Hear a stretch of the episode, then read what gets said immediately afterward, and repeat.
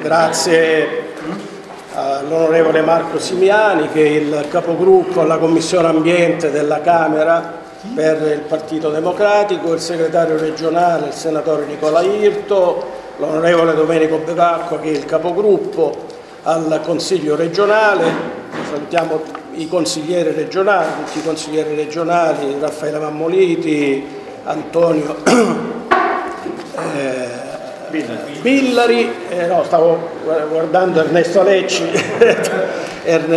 l'onorevole Ernesto Alecci, li ringrazio per la presenza, ringrazio i sindaci presenti, a partire dal sindaco della nostra città, Francesco Cosentino, il sindaco di Cinque Frondi Conia, di Rizziconi e Giovinazzo e tutti gli altri. E noi abbiamo convocato e ringrazio il Nicola Irto, il partito calabrese, per aver diciamo, subito accolto la nostra sollecitazione del circolo di Cittanova eh, sulla necessità di porre la massima attenzione su una questione che rischia di diventare esplosiva, che è quella appunto della paventata chiusura della uh, galleria della Limina e quindi della strada di grande comunicazione Ionio-Tirreno. Eh, e io credo che noi dobbiamo iniziare a chiamare le cose con il loro nome, per come, anche per come è stata gestita fino ad oggi la vicenda, con eh, notizie frammentate, spezzettate, che cambiano continuamente, eh, confuse, mai ufficiali ed esaustive, senza la necessaria trasparenza che richiede diciamo, un, nella comunicazione, anche per questo credo che ad essere colpita sia anzitutto la dignità delle nostre comunità, prima ancora di tutto il resto, perché come eh, eh, viene trattata fino ad oggi la vicenda eh, colpisce la dignità di un intero territorio di 300.000 abitanti tra Locride e Piana di Gioia Tauro. In gioco c'è il diritto alla mobilità, del fatto che verrebbe inferto un durissimo colpo all'economia di un'intera area territoriale e che verrebbero compromessi i rapporti economici, commerciali e sociali tra questi due eh, versanti. Ad essere colpita, cioè, è la carne viva di due territori tra i più disagiati e difficili, nei quali occorre già, così come è oggi la situazione, eh, fare sforzi titanici per sopravvivere, per fare impresa, per fare commercio, per curarsi, per studiare, già così come è la situazione eh, oggi. E allora noi diciamo che non ci si può mettere davanti a questo dilemma ossia al conflitto tra da un lato la sicurezza e dall'altro il diritto alla mobilità. Cioè voglio dire che non si possono stringere intere comunità in una sorta di tenaglia eh, o per meglio eh, dire in una sorta di ricatto tra la necessaria sicurezza dell'arteria è il diritto alla circolazione che verrebbe meno, spegnendo la luce nei fatti, spegnendo la luce e togliendo l'ossigeno vitale a queste comunità, con soluzioni ad oggi, per quello che ne sappiamo, calate dall'alto. È come dire quel vecchio detto che dice o vi mangiate questa minestra o vi buttate dalla finestra. Allora io credo che occorra anzitutto capovolgere questo paradigma, questa impostazione. Noi dobbiamo pretendere, dobbiamo esigere il diritto alla mobilità nella massima sicurezza, il diritto alla mobilità nella massima sicurezza e il diritto di un, di un territorio a non essere condannato all'isolamento e al collasso. Io credo che occorra partire da qui e non il eh, contrario. Oramai molti anni fa è stato abbattuto il muro di Berlino, ma adesso a noi stanno costruendo un nuovo muro, il muro della Limina, ed è impensabile che appunto si possa sopportare una cosa del genere. E dunque prima un adeguato, concreto e non fumoso piano alternativo e dopo eventualmente l'inizio dei lavori e la chiusura della galleria. Anche perché io mi chiedo se sono lavori improcrastinabili, come afferma l'ANAS, perché appunto vi è un pericolo di un'arteria costruita 50 anni fa con criteri diciamo oggettivamente obsoleti, poiché certo non è una scoperta dell'ultima ora diciamo, di, di Vantieri, perché non si è intervenuto per tempo per mettere in campo adeguate soluzioni alternative. Questo è il punto per cui oggi ci si mette una sorta di cappio al collo dei nostri eh, territori.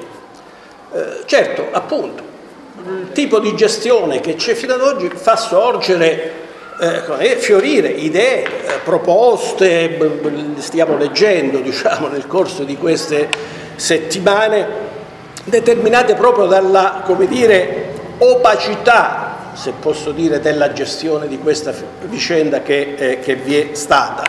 Ci sono tentativi di rassicurazione, eh, di, eh, dire, di sopire, di sminuire gli effetti, anche con soluzioni risibili come l'aumento di qualche corsa diciamo, ferroviaria tra Locri e La Bezia come se questo potesse risolvere diciamo, il problema. Diciamo. È veramente ridicolo ed offensivo diciamo, se rimaniamo su questo, su questo oh, oh, terreno. Eh, si parla qualcuno di cantiere mobile, qualche altro ha avanzato la proposta di un bypass fisso prima della galleria dall'altra parte di Mammola verso appunto eh, la Tirrenica, la deviazione del traffico sulla statale provinciale 5 o sulla statale provinciale 1, la città Nova Locrio che tra l'altro è diciamo, l'arteria che storicamente ha, ci ha consentito l'attraversamento tra i due eh, versanti che rappresentano appunto due possibili diciamo, appunto, alternative e che tuttavia richiederebbero interventi ovviamente di messa in sicurezza e di riqualificazione, diciamo. ma io su questo penso che al di là dell'emergenza queste arterie, la statale provinciale 5 e questa, eh, meriterebbero appunto interventi, diciamo, essendo noi nell'area del Parco Nazionale d'Aspromonte, interventi di riqualificazione, sapendo tuttavia che eh, diciamo, sono utili e possono essere messe al servizio del traffico autoveicolare ma non del traffico pesante per diciamo, eh, la stessa struttura della via. E tuttavia, al di là di questa miriade di ipotesi, di proposte, eh, io credo che quello che noi chiediamo è quello di avere risposte ufficiali da parte di una silente ANAS su quesiti fondamentali e che ad oggi sono inevasi, a partire dal fatto che noi ancora dobbiamo sapere quali, dovrà, quali lavori dovranno essere effettuati, quali, quale sarà il cronoprogramma e l'organizzazione diciamo, dei lavori. Si dice, l'ha detto Chiuto, 20 mesi diciamo, di chiusura, ma io vorrei diciamo, trasmettervi un fatto che ci sono i lavori come tutti noi, in, soprattutto in questo periodo di ore di code che facciamo per quel breve tratto diciamo, di 200 metri della Galleria del Torbido. 8 mesi, 8 mesi di lavori già. Da settembre 2022 eh, eh, da, fonti ANAS diciamo, sono stati realizzati ancora su 200 metri poco più del 50% dei lavori. Ma voi immaginate che la Galleria della Limina, per la complessità diciamo, della situazione, 3 km e 200 eh, metri, eh, può, possono essere effettuati lavori in 20 mesi, con la chiusura di 20 mesi. Io ho qualche dubbio, diciamo, ecco, eh, lo dico eh, così. Per cui, ecco, credo che l'ANS dovrà dire appunto eh, ufficialmente quali soluzioni alternative eh, ritiene eh, di dover mettere, quale piano per le strutture ospedaliere interconnesse di Polistena e Locri, diciamo, che sarà drammatico anche, anche qui. Ecco, credo anzitutto che occorrono avere soluzioni eh, partecipate e concordate, anzitutto con i rappresentanti dei territori, i sindaci della Locride e della Piana di Gioia Tauro. Io non capisco perché, ad esempio, ad oggi i sindaci della Piana di Gioia Tauro non sono stati mai convocati diciamo, ad un tavolo di, eh, per affrontare eh, la questione, assieme alla Regione, assieme al Consiglio regionale, eh, eh all'ANAS, al eh, Ministero e al, al Ministro Salvini che mentre gioca col ponte ci costruisce un nuovo muro sulla Limina. Ecco, io credo che questo diciamo, debba essere il, il eh, livello e credo anche che occorrerà cominciare a ragionare anche su forme di compensazione risarcitoria diciamo, per le inevitabili perdite diciamo, delle eh, attività imprenditoriali e commerciali che i privati diciamo, inevitabilmente diciamo, eh, eh, subiranno. Credo, e finisco, che con questa vicenda, diciamo che oggi è emergenza, vengono tuttavia al pettine i nodi di eh, decenni di mancati interventi sul sistema del nostro, eh, sul, eh, sul nostro sistema viario.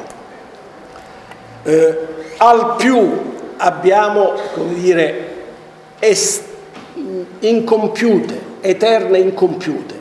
Eh, penso solo a due diciamo, esempi l'accordo tra la provincia e l'ANAS per la Bovalino Bagnara e l'accordo di programma quadro Stato-Regione per dotare di un collegamento pedemontano il territorio, il territorio reggino, cioè con una strada di grande comunicazione che partendo da Sant'Eufemia, da Aspromonte, eh, eh, incontrasse la Bovalino Bagnara e collegasse al nord l'autostrada diciamo, nel nuovo svincolo di Laureana di Borrello.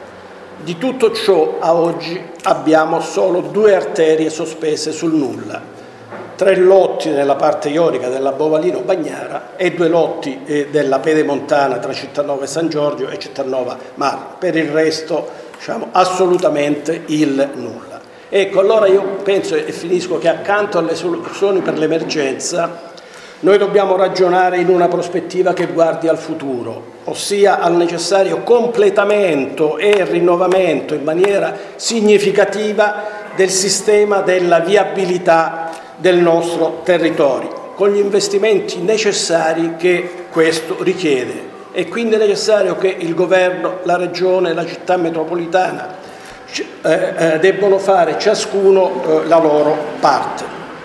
Diceva in un efficacissimo diciamo, eh, attacco del libro oramai quasi cent'anni fa, Corrado Alvaro, Non è bella la vita dei pastori in Aspromonte, lo diceva nel 1930. Dopo cento anni siamo costretti a pensare che non è bella la vita di chi vive in Aspromonte. Ecco, io credo che noi eh, e questo territorio eh, meritiamo eh, rispetto e pretendiamo di avere un diverso futuro rispetto a quello che eh, hanno immaginato fino ad oggi.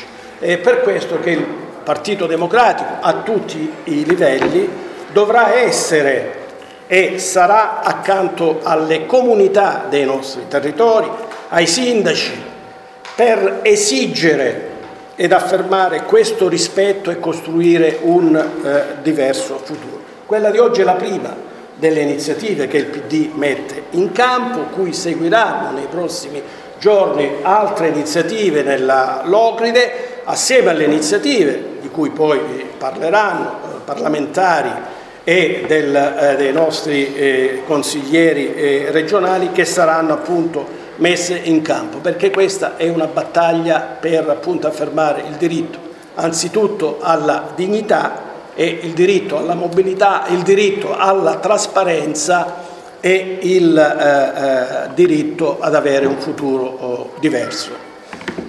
Io adesso darei la parola all'onorevole eh, Mimmo Bevacqua, capogruppo del PD in Consiglio regionale, che ci illustrerà anche diciamo, le iniziative del gruppo. No, intanto io saluto e ringrazio per l'invito De Maria e tanti amministratori presenti qui oggi in questa calda mattinata di luglio.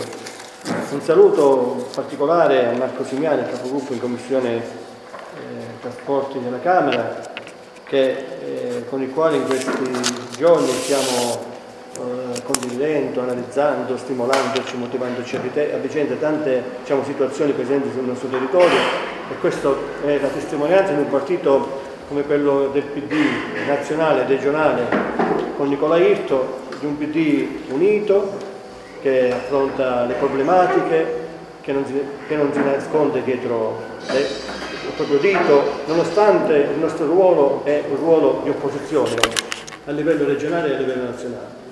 Vorrei ricordarlo come premessa per capire di cosa parliamo e di, di come noi oggi possiamo incidere nei processi diciamo, di cui oggi siamo qui per, per parlare, discutere e confrontarci. Perché è bene diciamo, questa premessa per capire dove possiamo parare e dove possiamo arrivare.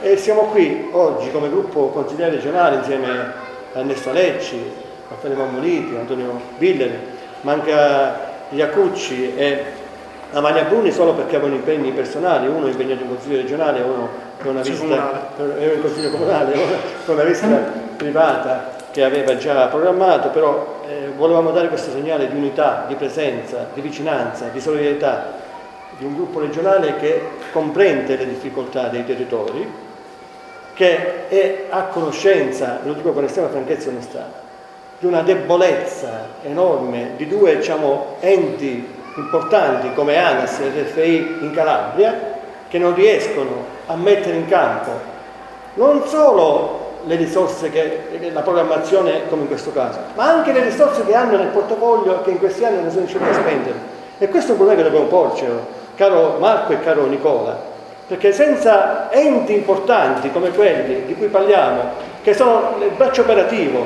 per realizzare tutto ciò che deve essere messo a terra, è un problema che dobbiamo porcelo, senza, senza timidezza, ma con la convinzione che da questo punto di vista siamo nel giusto.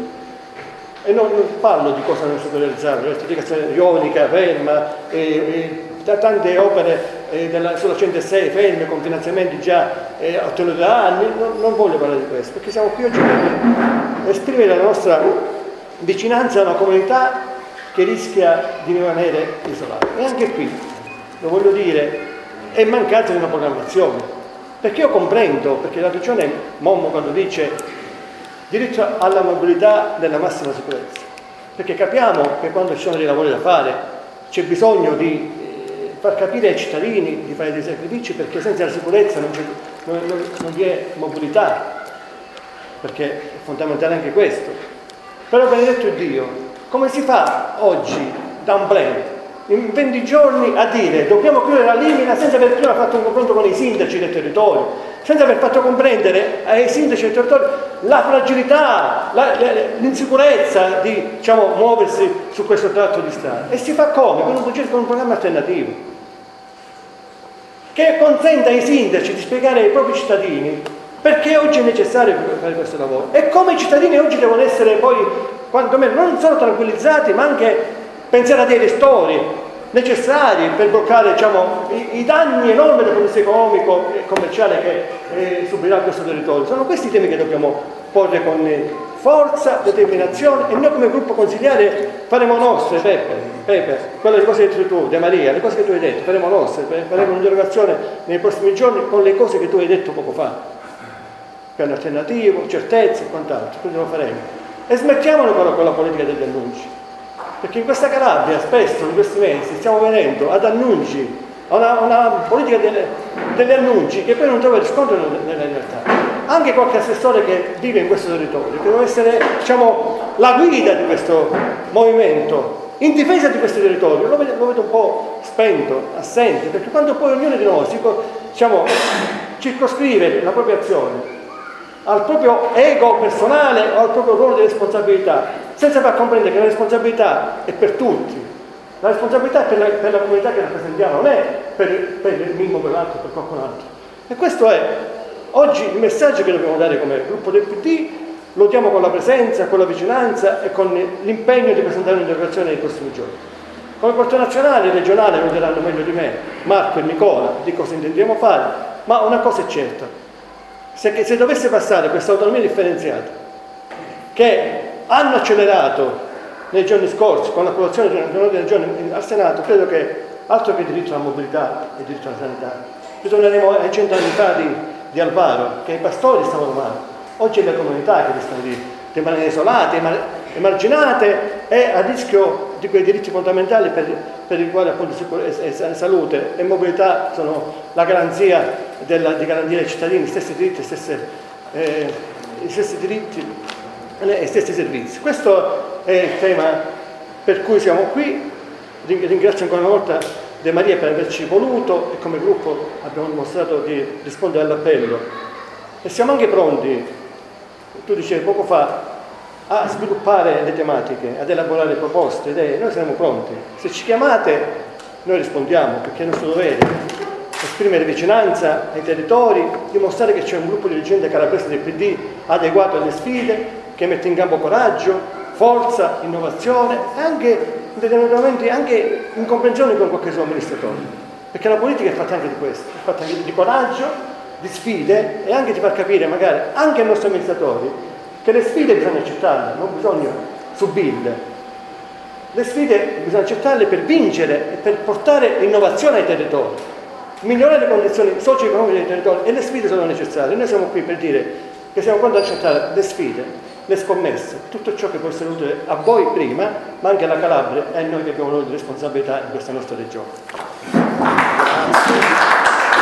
Grazie all'onorevole De Pacqua per diciamo, gli impegni assunti a nome del gruppo e per quello che assieme appunto potremo fare nei prossimi giorni e nelle prossime settimane. Adesso io darei se il sindaco di Cittadino vuole eh, fare un breve intervento, un brevissimo, eh, brevissimo intervento eh,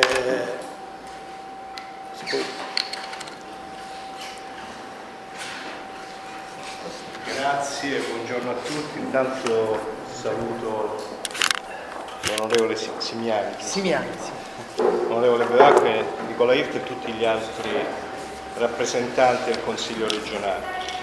Intanto io voglio fare due ringraziamenti.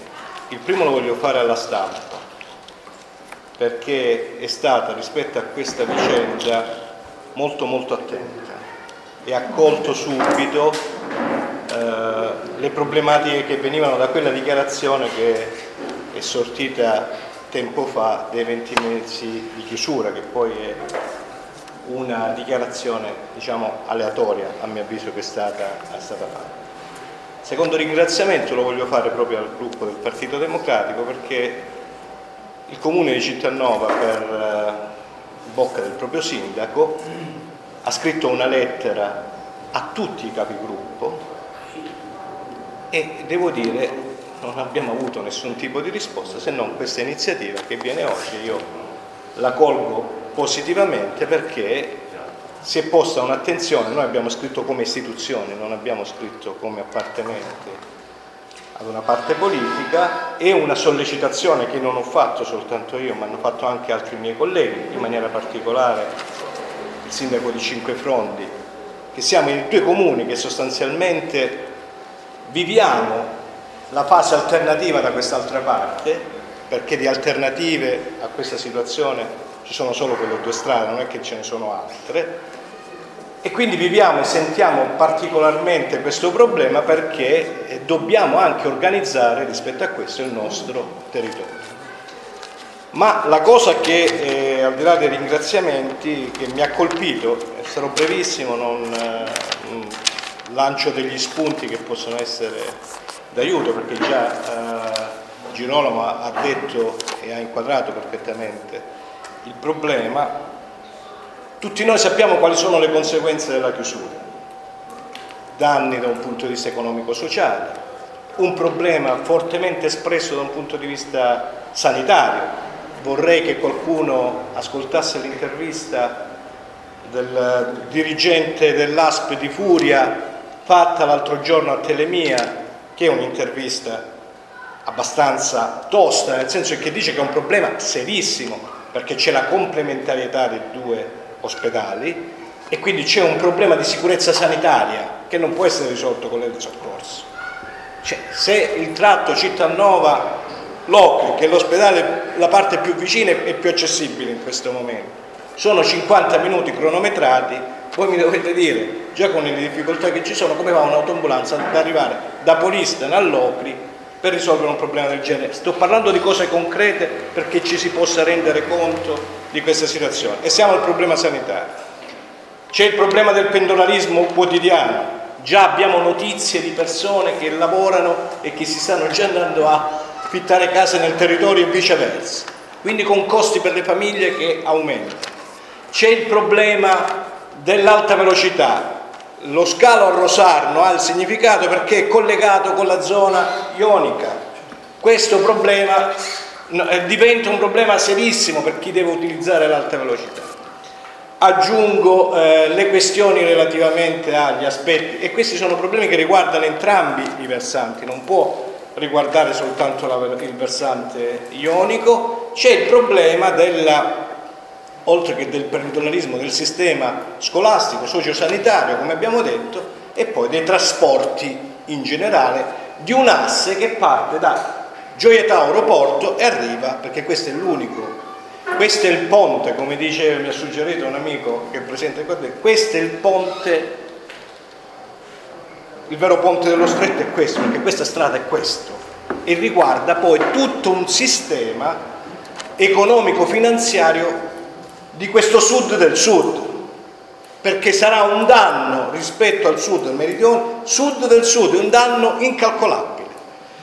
Perché poi non, non sappiamo, perché ora qui pongo le domande, perché non sappiamo quali sono le vere motivazioni della chiusura, non si capiscono. Quindi avremo necessità di capire per come affrontare il problema, il primo aspetto. Non sappiamo qual è la tempistica, perché chi dice una cosa, chi dice un'altra, ma ci vogliono dei cronoprogrammi, ci vuole una progettualità per dire, noi quando lavoriamo con i lavori pubblici nei comuni, a volte, spesso sappiamo che sono previsti 24 mesi, ma c'è sempre il problema che può incorrere in qualsiasi momento. Non c'è quella sinergia che c'è stata per il Ponte Morandi per dare una risposta, perché se qua non veniamo neanche coinvolti e Michele prima di me l'ha posto questo problema, eh, mesi fa, io ho voluto aspettare, ho detto verifichiamo, eh, valutiamo, sempre in quello che deve essere un ambito di rapporto di carattere istituzionale. Non sappiamo perché non siamo stati mai coinvolti, la parte della ionica e della piana non è mai stata coinvolta in questo aspetto e non sappiamo quali sono le soluzioni alternative che veramente si stanno programmando. Quindi questo è al momento non si sa neanche qual è il risultato finale rispetto a questa situazione. Quindi cosa chiediamo sostanzialmente come istituzioni locali? Di essere coinvolti, che ci sia lo stanziamento per le, per le, per le eventuali alternative immediate, perché io ho ascoltato anche il sindaco facente funzione della città metropolitana se vengono trasferite dall'ANAS non so quanti chilometri di strada alle città metropolitane e oggi non sono in grado di garantire un minimo perché non hanno le risorse, perché non sono state trasferite le risorse alla città metropolitana per la gestione di quello che sono la normale manutenzione. Ma voi pensate che questi due tratti di strada possono essere portati a sicurezza con queste condizioni? E su questo c'è il silenzio assoluto, quindi che ci siano stanziate le risorse, che sia che venga finanziato quello che è un piano di viabilità dell'asse provinciale della provincia di Reggio Calabria che è esistente e per citare bipartisan, per non essere di parte, è stato elaborato dalle amministrazioni, se non sbaglio, correggete, Calabro e Fuda nel loro, nella loro complessità e quindi c'è, andrebbe finanziato. Qualcuno mi diceva che i soldi che c'erano poi sono stati utilizzati per le quote latte, ma Può darsi che sia stato così, ora io non ricordo eh, questo aspetto, i ristori che sono stati posti è, è un altro problema e che vengano naturalmente garantiti i servizi essenziali come quello sanitario. Io vi ho posto solo dei problemi, vi chiedo scusa se l'ho fatta lunga, Grazie. vi ringrazio, siete gentilissimi per aver colto e mi auguro che la questione non, non venga chiusa a poco. Sindaco Molina, in breve. Sì, grazie. Io mh, intanto per non ripetere condivido tutto quello che ha detto Francesco e condivido in pieno la relazione e l'intervento. Eh, vi do solo un dato. Intanto vi ringrazio, vi ringrazio davvero oh, di aver fatto questa iniziativa e di essere qui con noi oggi perché fino ad oggi, nonostante le richieste continue da parte mia, di Francesco e di altri, eh, c'era il silenzio oh, totale, come che questo problema non, eh, non, fosse un problema serissimo. Quindi grazie di cuore davvero per questa, per questa iniziativa e per questa giornata. Vi do un dato ufficiale. Allora, io sono il sindaco del comune di Cinquefrondi, cioè dove ricade sostanzialmente eh, la famosa galleria e dove dovrebbe eh, arrivare uno, uno, dei due percorsi alternativi, perché i percorsi alternativi sono due, uno è Cittanova e uno è Cinquefrondi. Ad oggi il sottoscritto non ha avuto alcuna comunicazione ufficiale da parte di nessuno. Io le, le notizie che ho preso sono un giorno ho aperto i social e ho letto che eh, la galleria ha pericolo istantaneo che si rischia la morte immediata. Il pomeriggio ho letto che un assessore dice no tranquilli rinviamo tutto, non c'è problema. Il tutto dai social.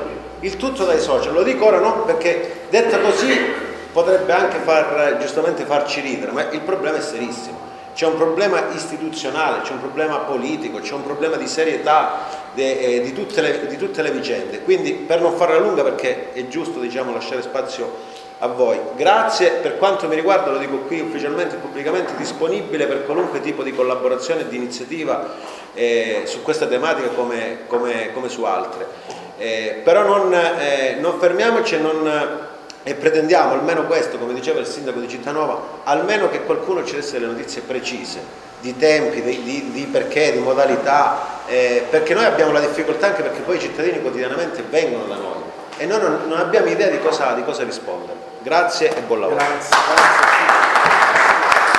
La parola al senatore Nicola Irto. Ma io solo una cosa, la prima comunicazione dei 70 giorni era arrivata con un comunicato stampa dell'ANAS che è arrivato l'ANAS a maggio. La seconda comunicazione la fa chiudere in una conferenza stampa allora. I 70 giorni era sul torbido, era, riguardava un torbido che poi era stata rinviata, sì, che poi era stata, stata rinviata. Vabbè, intanto grazie, io eh, ci tengo diciamo, intanto a salutare Marco Simiani che ho chiesto a lui di, diciamo, di, di fare il, le sue dichiarazioni dopo anche perché deve dare una notizia importante che abbiamo saputo qualche, qualche minuto fa, è giusto la dia lui e credo sia utile alla discussione che stiamo facendo oggi. Come Partito Democratico della Calabria abbiamo deciso eh, immediatamente di essere qui oggi. Eh, siamo ospiti del circolo di eh, Cittanova che ringrazio Mommo, ringrazio tutto il circolo, ringrazio i consiglieri regionali a partire dal capogruppo che è venuto da Cosenza, ma vedo Ernesta Lecci che è venuto da Soverato, Raffaele Mammoliti da Vibo, Antonio Billari che è consigliere regionale del territorio. Insomma, eh, ringrazio tutti per essere qui oggi perché noi abbiamo voluto mettere un punto iniziale, cioè dire che rispetto alla chiusura della Ionio di Reno c'è troppa disinformazione da un lato e silenzio dall'altra. Quindi noi abbiamo voluto essere qua per dire che siamo preoccupati, che vorremmo chiedere informazioni, poi dirà bene Marco su questo, che io ho già preparato un'interrogazione parlamentare che depositerò oggi stesso affinché ci sia la chiarezza da parte di ANAS, da parte del governo, su un'infrastruttura che non può essere, come diceva Mommo, un ricatto. Cioè da un lato ti dicono dobbiamo mettere in sicurezza un'opera che oggettivamente è strategica, diciamo così, perché collega i due versanti della nostra regione, della nostra, della nostra provincia, quindi dicono noi la mettiamo in sicurezza, però dall'altro non ti danno la possibilità di mettere in sicurezza e di mettere in agibilità le strade alternative, che pure ci sono, ma che oggettivamente oggi non sono nelle condizioni di avere il carico di traffico che potrebbero avere per la chiusura della Ione di Reno. E non si possono lavare la coscienza dicendo che le strade alternative sono di competenza dell'amministrazione provinciale, dell'amministrazione della città metropolitana e se ne lavano le mani. Cioè noi non possiamo pensare che abbiamo uno Stato che col braccio sinistro non sa cosa fa il braccio destro e poi scarica le contraddizioni sui territori. Conia è anche consigliere metropolitano, eh, doveva venire il sindaco di Palmi che è assessore al bilancio, il sindaco oh, facente funzioni versali ci era bloccato in consiglio comunale, comunale di è che poi si fanno le cose, si scaricano le contraddizioni sulle amministrazioni locali che già vivono nel dramma gestionale e nei problemi quotidiani per l'incapacità eh, di risorse, per l'incapacità spesso burocratiche che ci sono. Eh, ecco, noi, tutto questo è inaccettabile. Quindi noi, vedo il segretario del PD anche di Locri, noi oggi qua non vogliamo fare una passerella, noi oggi vogliamo dire che il Partito Democratico si vuole caricare la responsabilità di questa battaglia, una battaglia dei sindaci e dei cittadini. Perché il sindaco di Cittanova diceva la chiusura della Ionio Tirreno già sappiamo i danni che porterà, secondo me no sindaco, perché è talmente enorme la portata del disastro e del dramma della chiusura di quella strada che la portata in termini negativi noi nemmeno la possiamo calcolare, perché vorrebbe dire il crollo del già tessuto debolissimo imprenditoriale eh, della Locride, che significherebbe anche contraccolpi per questi comuni e per la piana eh, di Gioia Tauro, immaginate cosa vuole dire per la sanità, che cosa vuole dire per la scuola, che cosa vuole dire per le imprese, che cosa vuol dire per gli spostamenti, diciamo così, per tutte le attività eh, imprenditoriali e di mobilità che ci sono. Veniva detto il collegamento con Rosarno dove è l'hub dell'alta velocità, dell'alta capacità per, per la Ionica, per il sistema aeroportuale, ditemi come si fa per arrivare eh, a Reggio Calabria piuttosto che alla Mezza per prendere, prendere l'aereo. Cioè cambia tutto il paradigma di un territorio i cui tutti gli indicatori ci dicono essere quello più, diciamo così, depresso, povero d'Italia. Questa mazzata rischia di creare un solco che non si recupera. Cioè non è che noi chiudiamo 30 mesi la strada, ci vediamo dopo 30 mesi e si recupera d'improvviso tutto quello che, che si è perso in 30 mesi. Noi rischiamo di creare un solco che non si recupera più. E allora noi oggi siamo qua per dire che siamo a fianco dei sindaci, che presenteremo un'interrogazione parlamentare. Marco dirà poi una notizia importante che noi eh, faremo per una cosa che faremo tra qualche giorno, che sarà la prima tappa, come diceva Mommo, andremo nella Locride. Andremo nella Locride per dire che il Partito Democratico non vuole che ci sia un articolo di giornale in cui questo o quel politico si assumano, diciamo così, i meriti di una battaglia. Noi vogliamo che ci sia una battaglia collettiva per questo territorio, poi che la faccia qualunque colore politico, la faccia qualunque rappresentante istituzionale, a noi non interessa. Però una domanda me la pongo. Oggi la Locride, che verrà isolata se viene chiusa, forse è il più numero di consiglieri regionali che la storia di questa terra ha mai avuto. Sono allocati principalmente nel centro-destra, ma questo è un altro discorso. È inutile che si salvano la faccia o la coscienza facendo ogni tanto qualche articolo di due righe. Mi rivolgo al direttore della Riviera perché di quel territorio. Mi chiedo se sono uomini inutili in un'assemblea importante al servizio di Occhiuto. Perché tutto questo è inaccettabile, perché se c'è da dire che il governo ha perso il controllo di ANAS o che il Ministero delle Infrastrutture pensa a farsi pubblicità finta attraverso un finto ponte sullo stretto piuttosto che di parlare di cose concrete, allora lo si dicesse, però ognuno si assuma la sua responsabilità, perché se no poi, cioè, poi ci sarà sempre il giorno dopo no? in cui ci si presenta agli elettori. Ecco, dobbiamo avere la capacità di dire le cose con loro nome. Noi siamo pronti a intestarci, non noi una battaglia, di essere capofila, poi venissero tutti, anche i consiglieri regionali di centrodestra, i parlamentari di centrodestra. Però guardate, noi siamo pronti, io lo dico al mio partito, lo, dico, lo faremo eh, anche nelle prossime iniziative che, che faremo nella Logri, se non c'è chiarezza su che tipi di lavori fanno, l'inizio dei lavori lo hanno più o meno detto, devono dire qual è il timing dei lavori e la chiusura, se non dicono con chiarezza con quali risorse si sistemano le due strade possibili eh, alternative, noi dobbiamo scendere anche eh, in strada a fare anche battaglia alternativa a quella che iniziamo oggi con l'attività parlamentare, con quella che iniziamo con l'attività di comunicazione attraverso la stampa, ma anche una battaglia che sia anche forte e simbolica con i cittadini e sul territorio, perché eh, sarà drammatico se dovesse eh, avvenire, avvenire tutto questo. E mi preoccupa perché l'approccio che questo governo ha sul sud e che ANAS ha sempre avuto sul sud, ecco, anche assumendomi la responsabilità di quando governava il centro-sinistra, ANAS è sempre stato, diciamo così, ha sempre eh, avuto un approccio con, con, il sud e con la Calabria un po' contorto, un po' complicato, diciamo così. Eh, Ecco, tutto distratto.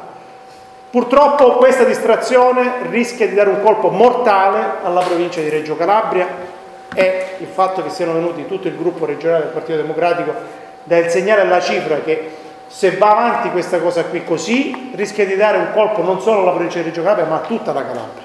Perché la nostra regione vive diciamo, con del, un insieme di fragilità. Si tengono assieme un insieme di fragilità quando una fragilità di questa collassa interamente collassa l'intero territorio collassa tutta la nostra regione. Quindi la battaglia è la battaglia del Partito Democratico della Calabria la faremo diventare una battaglia nazionale, almeno che non ci spiegano in che modo, e poi Marco dirà perché dicono ci spiegano, perché noi vorremmo dare una notizia su questo, quando i lavori iniziano, quando i lavori finiscono e che immediatamente si istituisce un tavolo tecnico in cui c'è il governo, ANAS, città metropolitana, i comuni, la prefettura, per mettere subito un piano di esecuzione sulle due strade alternative. Cioè il giorno che si dovesse chiudere quella strada, noi dobbiamo sapere che funzionanti, ci sono le due strade alternative che funzionano e non sono due mulattieri.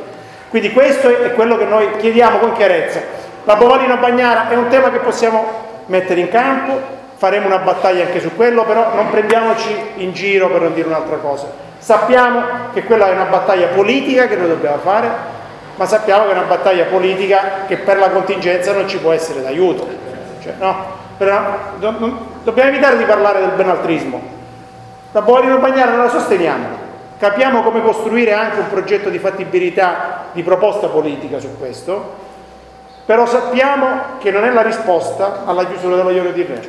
Perché se no rischiamo di confondere le acque e su questo c'è qualche parlamentare bravo nell'annunciare quotidianamente emendamenti in pompa magna che poi vengono smentiti categoricamente. Ecco, evitiamole queste prese per il culo ai cittadini, soprattutto se si tratta di questioni importanti come quella della chiusura della Ionio, della Ionio Tirreno. Quindi su questo noi faremo questo diciamo, cronoprogramma, oggi siamo qua, eh, Marco dirà cosa noi faremo in settimana, subito dopo capiremo che tipo di iniziativa costruire nella Locride eh, per chiamare a raccolta tutti i sindaci perché mi preoccupa il fatto che di tutto questo che ci sia una disinformazione ai cittadini purtroppo siamo abituati, anche visto come si lottizza la tv pubblica, ma questo è, un altro, questo è un altro discorso.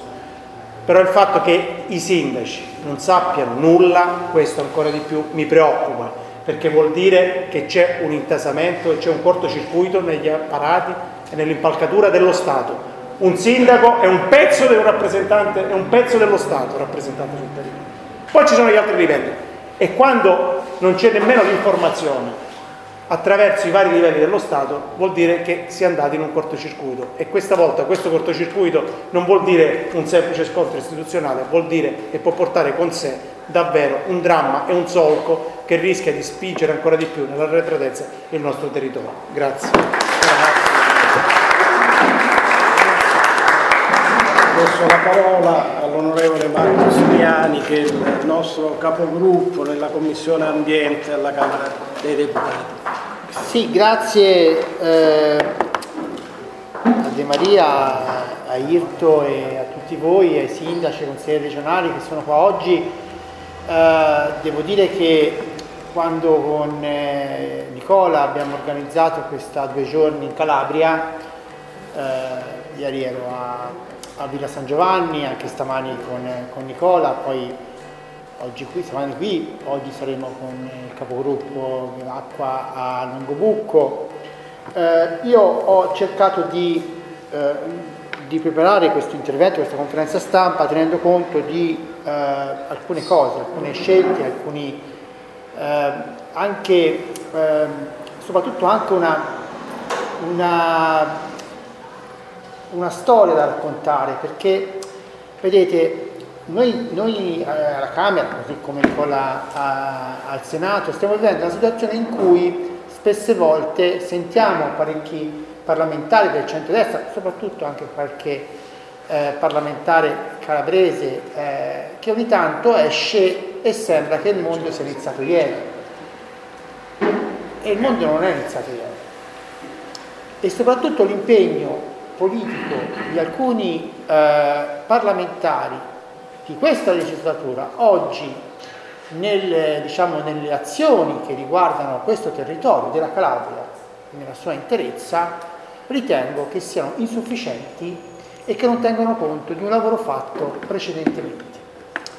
Perché vedete, ci sono due aspetti fondamentali che ritengo che siano forse i capisaldi anche di una politica di centro-sinistra. Uno è la programmazione, l'altro è il coinvolgimento del territorio.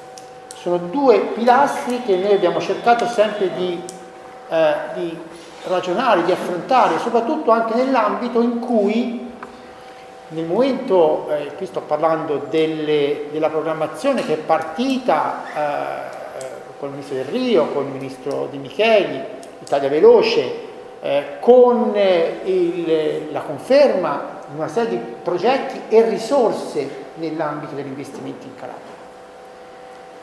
Quella programmazione, e io ho dato stamattina, perché me l'ho ricostruita punto per punto, eh, io ho fatto nella segreteria Zingaretti responsabile nazionale delle infrastrutture e, e un'esperienza bellissima in cui sicuramente eh, ci ha dato e mi ha dato e ci ha dato a tutti noi la capacità di uscire attraverso quella crisi pandemica nel rilanciare fortemente il tema delle infrastrutture, tenendo conto degli aspetti economici, sociali e ambientali, tenendo conto di un aspetto, che la maggior parte, il 40% delle risorse, qualsiasi tipo di fondo o di nuova, o di nuova programmazione, il 40% delle risorse devono essere destinate al sud. Punto. E non l'abbiamo fatto. E se in quell'elenco che ho dato oggi a Nicola eh, c'è descritto tutto, dal trasporto pubblico locale, dal, dal rinnovo delle flotte per quanto riguarda il materiale rotabile, sugli investimenti dell'alta capacità di rete, degli investimenti per quanto riguarda eh, la, le linee regionali, per quanto riguarda quelle, quelle sempre sul ferro, le aree interne, la ionica, perché quei 3 miliardi che sono stati messi nella scorsa legge di bilancio sono 3 miliardi che aveva messo il governo Draghi. Se lo siamo trovati lì, anzi, qualche emendamento che è stato ritirato all'ultimo le voleva togliere a parte di quelle risorse. E quelle scelte che noi avevamo fatto, dalle piste ciclabili, dagli investimenti dei porti, dai progetti Pinqua, dalle risorse che riguardano anche le infrastrutture. Faccio questa storia perché serve a capire che il centro-sinistra, il Partito Democratico, su questa terra aveva e ha tuttora dire, inserito una discussione politica all'interno del partito dove la Calabria doveva avere un faro e dovevamo illuminare soprattutto negli investimenti futuri. Mettendoci anche in discussione eh, la questione del collegamento stabile, come diceva Nicola, noi eh, non, l'abbiamo, assolutamente esclusa, la volevamo ragionare con il territorio, a differenza di quello che stiamo facendo ora quando progetto, presentano un progetto non serio, assolutamente scarso e soprattutto contro le realtà locali, senza, senza, ragionare direttamente su quello che deve essere fatto a tutti i livelli quando si fanno infrastrutture del genere. Ecco, in questa cronostoria rientra il fatto della, 6, eh, della chiusura della 682. Perché eh, il coinvolgimento del territorio è importante? Perché in una situazione delicata come quella della Calabria, in cui, dice bene il sindaco, l'hanno detto tutti e due, ma l'ha detto bene chi, il sindaco quando dice il sud del sud, il rischio che noi possiamo diventare il sud del sud, ecco, quello ha bisogno di un'attenzione ulteriore da parte delle, dei, dei ministri, da parte dei parlamentari, da parte del Presidente della Regione, da parte delle società pubbliche che oggi faranno i, eh, i lavori delle infrastrutture in Calabria. Perché è una terra delicata, è una terra bellissima, che ha bisogno di grande attenzione, che ha bisogno di sviluppo, che ha bisogno di sì diversi e non di no a prescindere, ma ha bisogno di un coinvolgimento, di una responsabilità che deve essere condivisa col territorio. E questo non è avvenuto, non sta avvenendo. C'è un ministro che ogni giorno eh, si diletta a, a sviscerare elenchi eh, non, senza dare sostanza alle cose. Eh, c'è eh, un ministro che ogni giorno cerca di, dire, di togliere risorse al sud, perché l'informativa CIPES di giugno ha tolto risorse importanti sulla, sulla linea ferroviaria eh, Catanzaralino. Tanti soldi e l'ha spostata in infrastrutture del nord.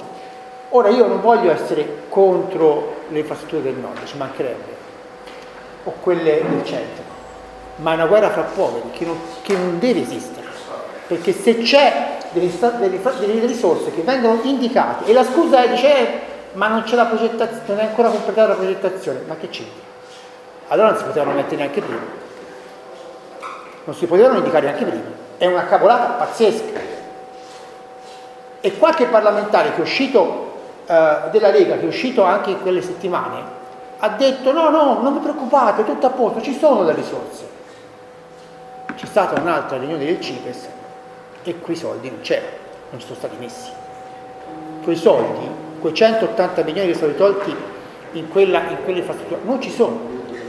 E guardate, questa è una, eh, eh, diciamo, è una questione che va denunciata fortemente perché era stata presa delle decisioni con i territori, con i sindaci, da parte del, Ministero e quelle, e, quelle, e quelle, scelte, compresa l'alta crociera di rete. Guardate che noi abbiamo a rischio anche quello, che non dobbiamo, e dobbiamo stare attenti, perché la scusa della, del, del, rendere complicato alcune, alcune, opere, alcune scelte, ecco noi dobbiamo invece dire che le, le vogliamo, le infrastrutture, le vogliamo, ma le vogliamo direttamente dove si, si può coinvolgere direttamente il territorio. Ecco perché io eh, parlando con, eh, con Nicola, lui ha fatto questa interrogazione, se c'è bisogno la farò anch'io eh, nella, nella, Commissione Ambiente e Lavori Pubblici, eh, se c'è bisogno eh, si può fare un'azione anche eh, un po' più dura, perché gli strumenti parlamentari vanno utilizzati bene, sicché questo in, in, in aula, interpellanze, cioè noi dobbiamo mettere eh, anche la questione della 682 come faro per quanto riguarda non solo l'infrastruttura, che credo che sia un fatto, come, diceva, come dicevate voi prima e Nicola, eh, eh, prioritario, ma dobbiamo mettere un faro perché oggi le istituzioni devono essere coinvolte in, un, in, una, in, un, in questioni che, che, che, sicuramente diventano importanti e possono cambiare la vita delle persone, perché le cose fatte, fatte bene fatte male hanno una sua differenza.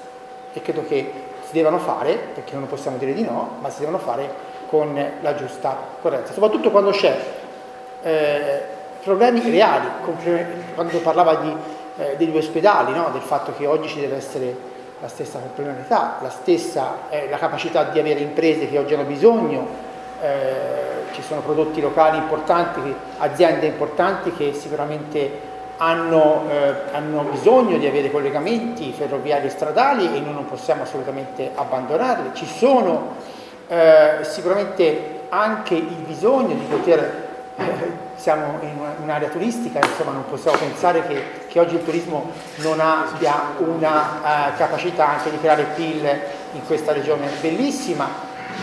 Ecco, su questo io l'ho detto a Nicola, io mercoledì eh, andrò in ANAS, aspetta devo essere preciso perché non vorrei sbagliare, eh, perché ho preso l'appuntamento prima, eh, è il, il 3, il 3 scusate, giovedì 3,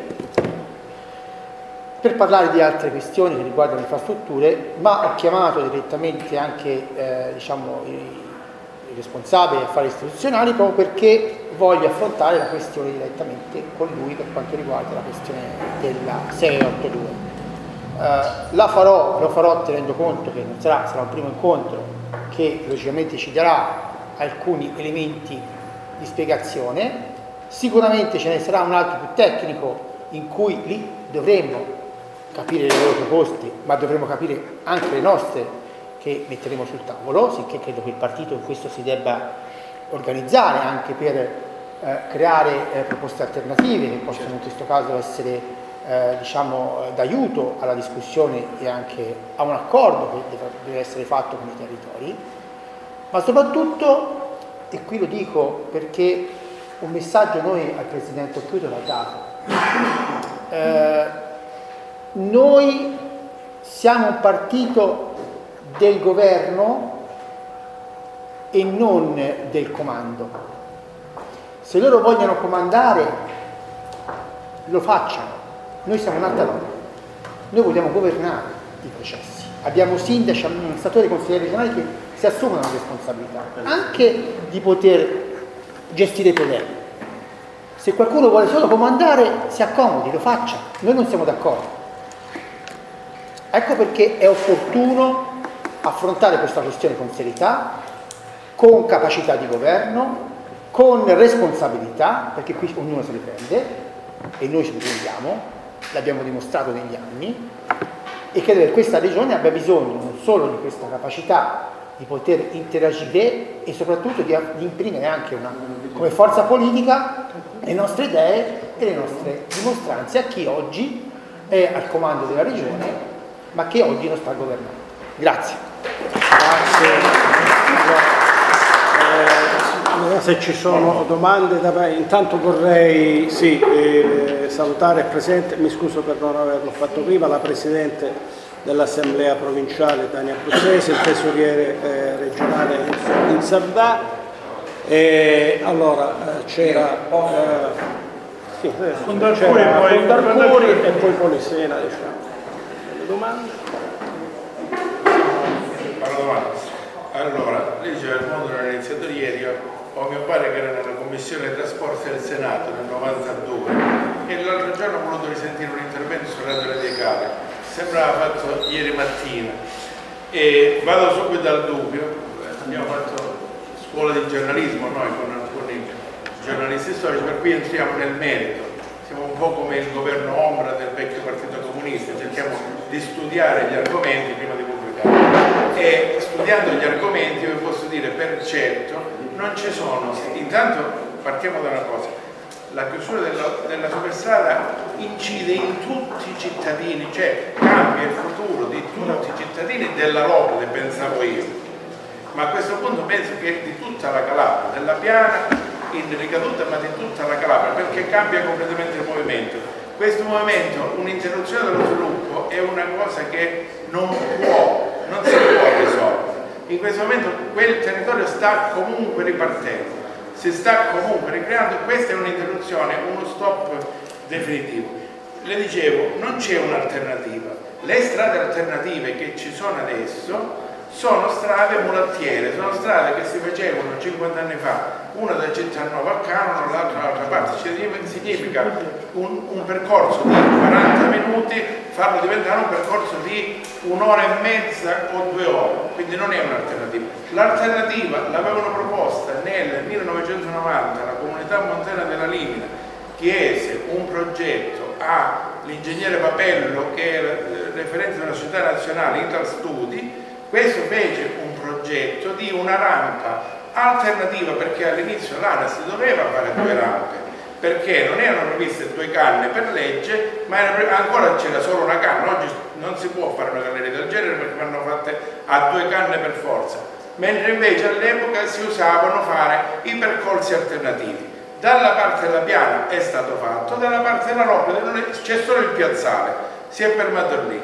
Naturalmente una classe dirigente ha dormito, non si è accorto che lì c'era il piazzale e non c'era la strada. La strada è stato fatto il progetto, si può realizzare, si può riprendere quel progetto, se ne può fare un altro, ma comunque con quella strada significa aumentare il passaggio di 10 minuti, 5 minuti. È una cosa fattibile perché comunque voglio dire noi abbiamo un primario che è desiderno e lavora all'ospedale di Polistri, voi mi dovete dire come deve fare. Quindi vi dico, non c'è un'altra alternativa se non un intervento eccezionale, se non richiede che per una volta questa nostra terra abbia una misura eccezionale, perché il problema in questo momento è un problema eccezionale.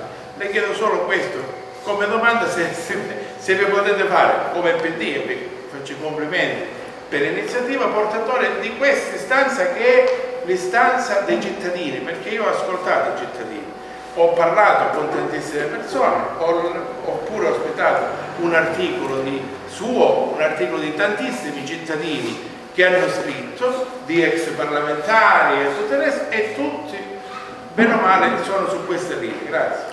Grazie. Aldo Poliseri. Io vi voglio dare atto che vi siete mossi in tempo e se rivendico che il gruppo consigliere del PD regionale chieda un dibattito pubblico non sarebbe sbagliato perché non è possibile che in pieno luglio l'ANAS e il presidente Occhiuto sequestrano due territori.